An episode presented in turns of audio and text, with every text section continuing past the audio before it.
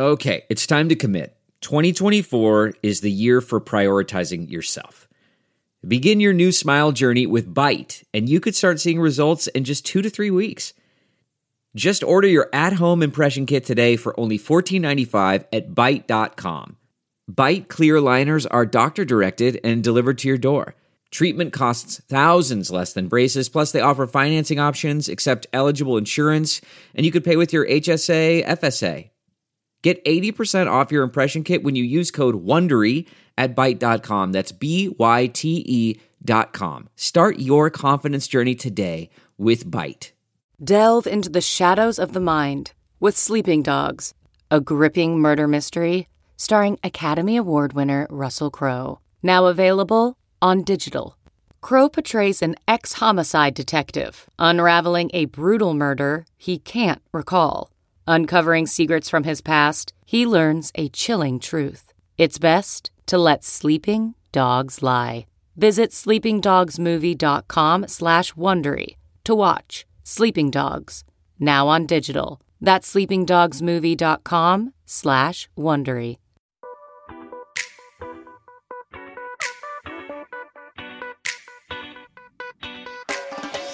This is the Hash Podcast.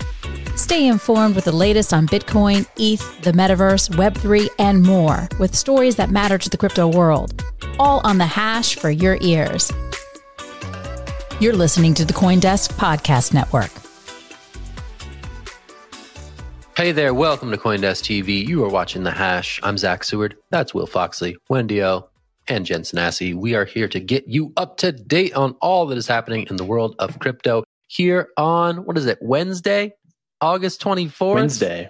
2022. Wild that we're really this far in the future. That's the you ever day. think about that? Yeah. All right, Jen, you have the first story. what is it about? All right, there is drama on crypto YouTube. So BitBoy Crypto, whose real name is Ben Armstrong, is suing Atozy, whose real name is Erling Mengshoel Jr., for defamation, saying he sustained damages that exceed $75,000. Here's Atozy explaining what happened. All right, some of you guys may know that I'm currently being sued by the largest crypto channel known as BitBoy Crypto for 75,000 or more dollars. A lot of you guys are probably very confused like I was, so I'll take you guys through the whole timeline. At some point in 2020, I stumbled across a video that BitBoy Crypto made about a token called PAMP token, where he advertised this token as something that could only go up in price. I left that video thinking, wow, this is really what the newcomers to crypto see considering he's one of the largest crypto channels. A couple weeks later, it came out that that project PAMP apparently rug pulled, leaving the investors with nothing. The token went basically to zero. All right, so that's Atozy's side of the story. We're going to take a look at this tweet now from BitBoy Crypto. He says, you can't literally make up lies and accusations about people. There are consequences for this because you tell two truths and one lie. That doesn't excuse the lie. Hate me all you want, but at the end of the day, people will be held accountable for lies and slander, period. And so just for our audience, defamation is the action of communicating false statements about someone, damaging their good reputation. Will, what do you make of this? There's been a lot of back and forth on Twitter this morning. Wow, tossing me the hard topic this morning. First thing, that's tough. Tough thing, Jen. Uh, no, I, I think it's interesting. This is the Atlanta crypto YouTube, right? A place that a lot of people don't venture into. Luckily, we have Wendy to navigate us through this story as well, uh, since you're a prolific YouTuber.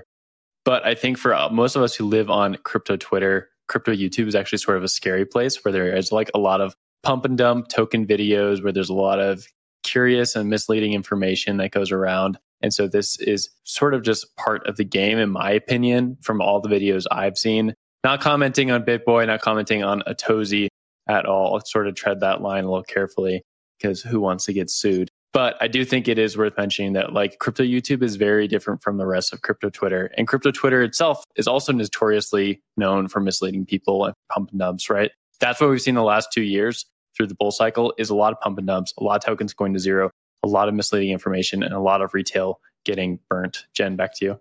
Yeah. So my understanding of how this like defamation case will work is that if it's in fact true and can be proven that BitBoy Crypto, and I'm putting this in quotations, scams his fans because that's what was used in the title of the YouTube video, then it's not defamation. It will be interesting to see how far the litigators get into, you know, defining what a scam is and what someone believes to be true is. Uh, on Twitter this morning, a lot of people are coming to, to support for either side. Cobie, you know, the famous Cobie on Twitter has pledged $100,000 to a crowdfunding campaign to help Atozy defend himself.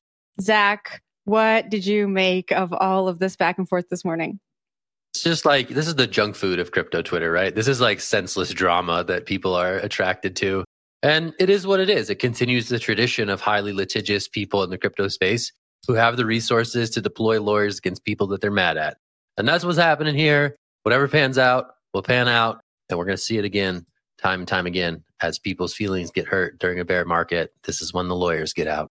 But we'll see. It's uh I gotta bring up shame. one other story. Go for it. Do you Will. guys remember got? when we had that pump BitBoy battle like three, four months Yep. ago where they just started yelling at each other? Yeah. Yeah. Everyone should go back. That's like a, a nugget from the last bull market that everyone should like keep fondly in their heart and memories because it's just fantastic. Before we change gears, I will leave you with this.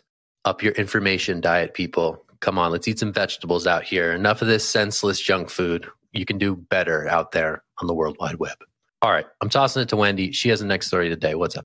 Well, unfortunately, Zach, we do have to talk about a little bit more drama, but this one is actually kind of good drama.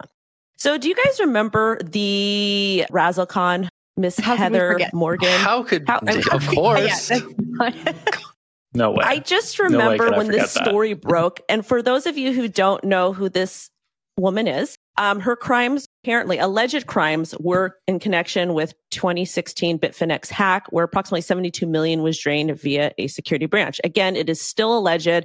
They're still in court. But I just remember seeing this on crypto Twitter. I ran to TikTok because I'm very active over there. And I just saw some of her videos and I, w- I was at the mall with my daughter and I just couldn't stop laughing because it was just such, it was such a conundrum. Like it was absolutely crazy. But anyways, she went ahead and she came out and she said, allege, well, she declares that she's no longer involved in crypto or NFTs and saying any crypto or NFT project bearing my name or likeness is a scam that I do not endorse. So if you guys see any projects with her likeness there, she does not endorse them. And if you do decide to invest in these or whatever connection you may have, please know she's not involved and to please do your due diligence and to be really careful because we're in a bear market. Don't dump money into crazy things. Try to secure your capital.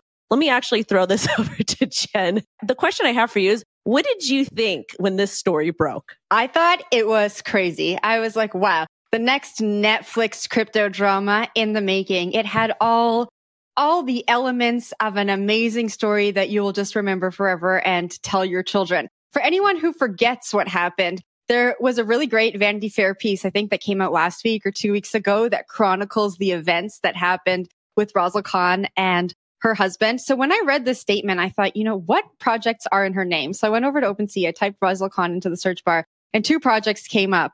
One had total volume under one ETH and one was zero. And so I wonder why she made this statement. It feels like something a lawyer maybe forced her to say. The case is still ongoing. And I think that she needs to distance herself from all things crypto. And that is my take. Zach, what do you think?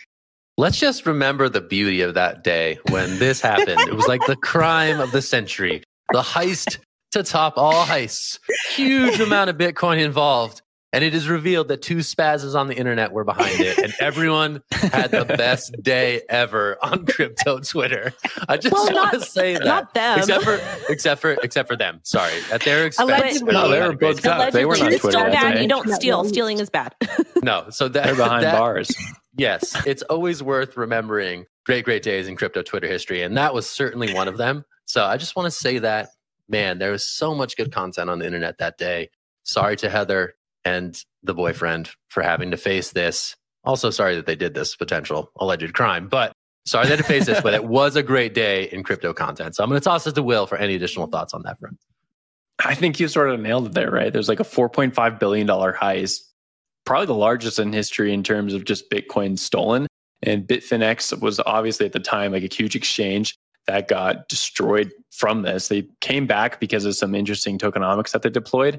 Huge day for them to get that back. And then just like on cherry on top, right, Zach? Just all the tweets and TikToks that we saw came out of that. It was just fantastic. But I think you really nailed it. I don't have anything else to add there. Just perfect. Chef's kiss. Uh, mm. Rap music videos, Forbes contributor, living on We Wall Street. some. This is That was my tr- favorite I'm- part. The Forbes Yeah. contributor part was my favorite part. Yeah. Just to, to, to be clear. All right. I like that just pancake goes to one. show though but that just goes to show TikTok. that humans are humans they're gonna human people make mistakes and just be careful where you guys get your information from always fact check things don't trust one single entity don't trust me don't trust my amazing co-hosts on the hash hear what we say but continue to do your due diligence and continue to utilize critical thinking and just don't go to one source Amen. All right. trust Well, let's take. Don't trust me. No, don't. Don't. Yeah, me don't, neither. Don't trust Jen.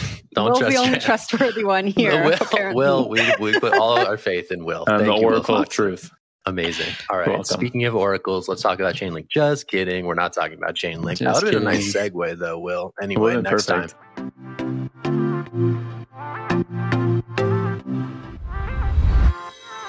Coindesk has a new event. It's called Ideas, the Investing in Digital Assets and Enterprises Summit.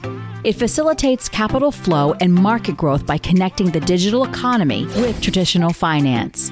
Join us for a 360 investment experience where you can source, invest, and secure the next big deal in digital assets, all in one place. Use code HASH20 for 20% off a general pass. Register today at coindesk.com forward slash ideas.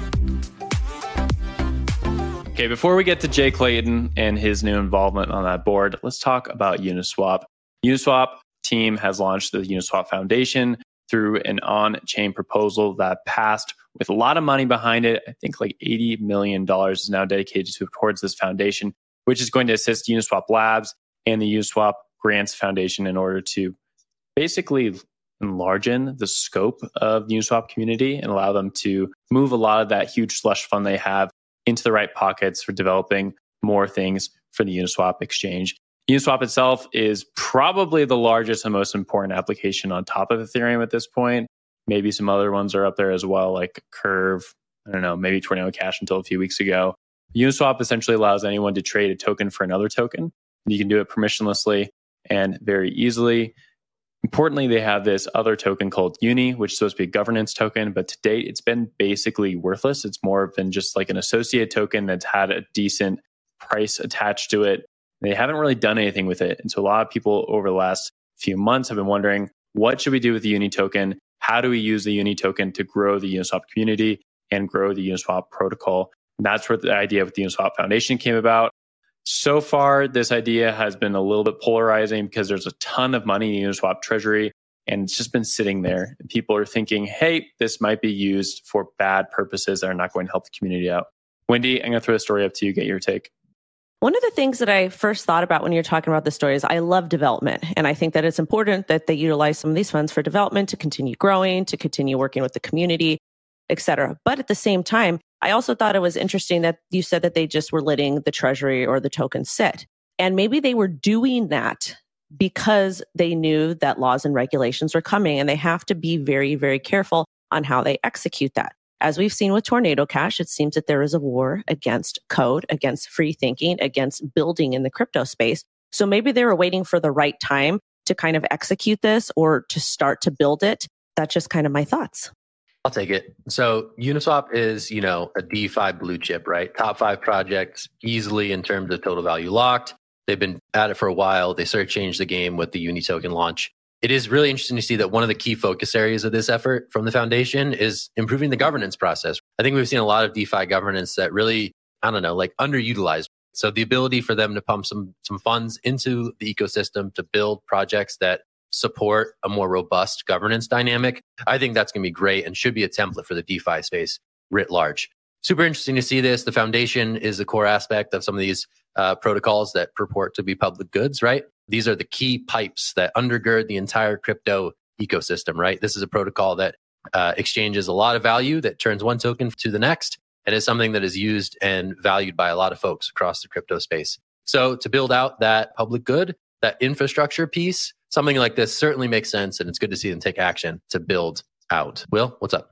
Yeah, this one's interesting because I think there's a little bit more information like underneath the covers if you just lift them a bit and ask like what's going to happen with this money, right? So Uniswap, they launched this token back in 2020. There's a whole backstory here with another exchange called SushiSwap, basically fighting between the two of them. And Uniswap issued its own token in order to sort of defeat SushiSwap. And today it basically has. And now they're sitting around with this giant token, this giant uni allocation. They don't know what to do with it, right? And it's supposed to be used for the community to develop the ecosystem, to enlarge in the brand. But how do you do that in a decentralized community? That's very difficult. And we've seen that issue come up time and time again, going all the way back to the early Bitcoin days where we saw some firms have Bitcoin allocations and they're like, what, what do we do with this? Do we make a decentralized exchange? Do we make NFTs? Do we make branding, promotions, marketing, events, stuff like that? It's hard to do because you want to get people to use your protocol and a large protocol, but you don't know how to spend this money correctly. And at the end of the day, someone's going to have to hold this money. So we've seen a lot of foundations pop up with a lot of money, but to date, a lot of these things don't do that much for the community, arguably, right? A lot of times, the only thing that leads to a protocol or an app taking off is the protocol or the app itself working correctly.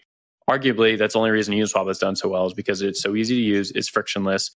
You just pop in, swap some money, get off of it. You don't even need the Uni token. So it's a little superfluous. We'll see what happens with this foundation. I'm not bearish on it, but I just don't expect this to do anything that other foundations have done, which to date is not much. Uh, Jen, I'll give it to you, but I'll saw Wendy's hand go up. Yeah, I'll go super quickly. I mean, Zach took the words right out of my mouth. I think that these are the little kinks that we're going to see for for the foreseeable future. I hate to be the one who says this again, but it, we're still so early and there's still so many problems to solve when we're talking about governance tokens and decentralization and DAOs. And so I zeroed in on a quote that I'm going to get in trouble for right now because I didn't let control know I was going to say it, but it's a short one. So there's no organization within the Uniswap ecosystem focused on reducing the friction in governance. And that is one area the foundation will be focused on and is excited to work on. I think we're going to see more developer grants and more money pour into people who are trying to solve, you know, tooling when it comes to, to figuring out that friction with governance. We've spoken of a lot on the show about you know, this decentralized governance. Is it really decentralized? Is it really achieving all of these lofty goals that we talk about? Are community members really engaged? And I think the answer is no. But if we are able to invest more money into developers who are looking to solve some of these problems, I think that is a good thing. But I don't think we're going to see any solutions anytime soon, unfortunately. Wendy, what do you think? I wanted to kind of piggyback off of what Will said. I think that the release of the Uni token was really genius marketing. We saw a lot of projects giving airdrops during that time. So I guess what they did was instead of spending money for marketing, they actually created money to give away for marketing, if that makes any sense. It was an interesting tactic though, and I do like airdrop. We all love those airdrops, except mm-hmm. for tax season. It kind of blows when that comes around. Tough, tough nuts. All right, I'll take it from there. That was a good. That was a good, good baton pass. We we we got it. All right, changing gears. Let's go to Picked the it off the ground. That was good, Zach. It's okay. We'll be in the Olympics any old day now. All right, starting over. We are going to go to the land of crypto venture capital, electric Capital, which has really risen to prominence in the last year or so. They raised a billion dollar venture fund. They're really well known for some of their developer reports in which they look and track developer activity across the space. Hey, they're adding Jay Clayton, ex SEC chair, to the roster. He's going to be joining as an advisor, along with a former person from the Federal Reserve and someone formerly of Facebook. So interesting to see that they're expanding their advisory roster with some big names. We could go any number of ways with this one, but I'm going to toss it to Jen for her thoughts. Oh, okay. I thought this was really interesting. I, I really think this is how we forge the industry forward. So someone like Jay Clayton understands the inner workings of the SEC understands what can be done when we get these, this kind of vague information and vague actions. And then when we look at the other two members that were named advisors, so we have Kevin Warsh, who's the former member of the Federal Reserve Board, and Pratiti Ray Chowdhury, Vice President and Research Head at Meta Platforms. I think for the industry to move forward, we need to understand how to play nicely, one with regulators and one with large Web2 platforms who have the audiences we want to onboard into onto these different platforms and into the industry. So I think this is really clever. I think we are going to see more of it. And the more ex SEC employees I think that are employed by the crypto industry, the better. Wendy, what do you think? I kind of feel like this is a double edged sword. I understand what you're saying about getting SEC regulators and people who've worked in law to come into the crypto space. But at the same time, it doesn't rub me the right way because we have people that all they've done is just put out predatory laws against crypto. When has the SEC really worked with any crypto project? Can any of you give a positive interaction where they said, Hey, you know, submit this, register with us, report this, and let's work with you. Let's help you be compliant. Let's, you know, not give you a bunch of gray laws. Let's really help push you forward. Have they done that?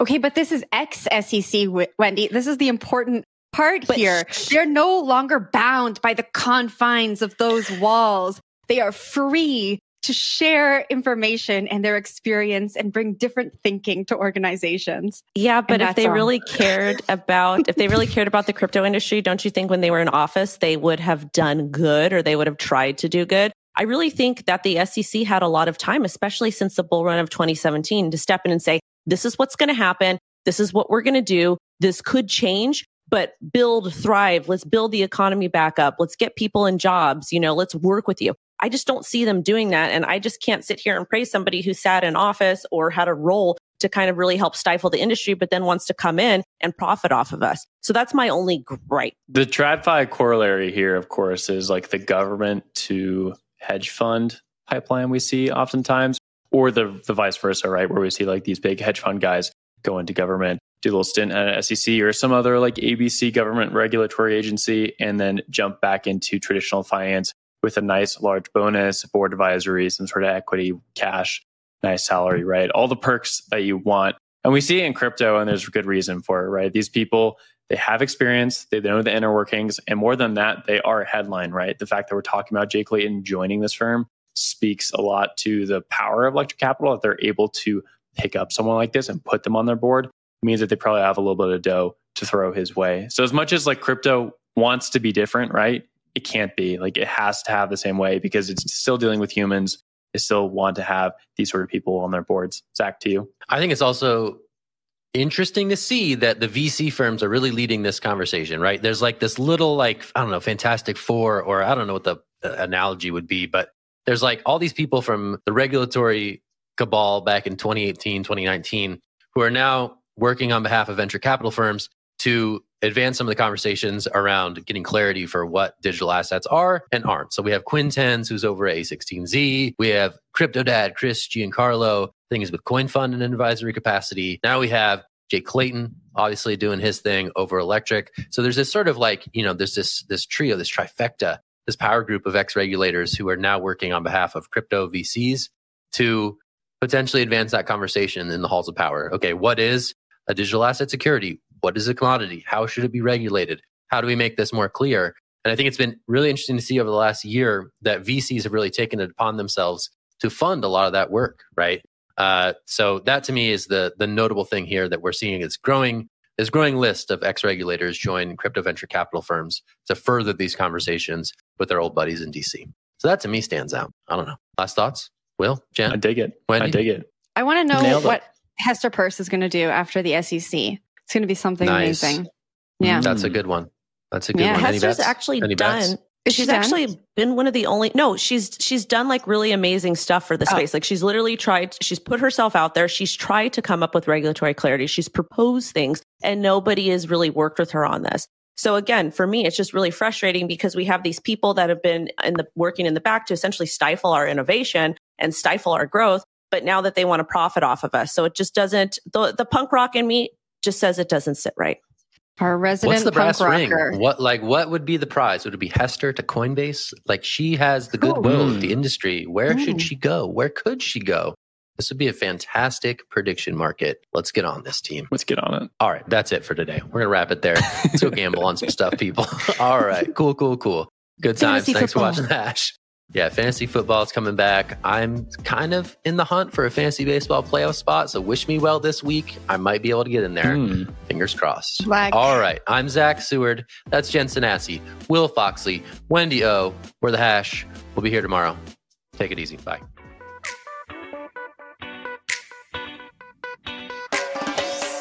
You've been listening to The Hash on the Coindesk Podcast Network. We would like to hear from you, so if you have any questions or comments, please reach out to us at podcasts at coindesk.com, subject line, the hash, or leave us a review on your favorite podcast player. Thanks for listening.